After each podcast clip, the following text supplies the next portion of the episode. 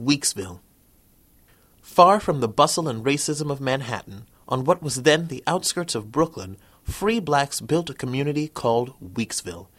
The community began when a black longshoreman from Virginia, James Weeks, bought a plot of land in 1838, just 11 years after slavery ended in New York State. Soon others followed and built schools, churches, an orphanage, and an old age home. Black owned businesses grew, and one of the country's first African American newspapers, Freedman's Torchlight, was published.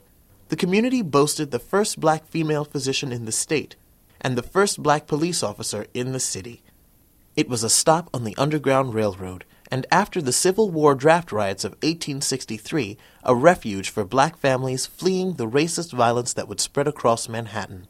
By 1968, Weeksville and its history were largely forgotten until historian James Hurley and pilot Joseph Haynes set out to find it from the air. Remarkably, they found four small buildings, overgrown and dilapidated, but original.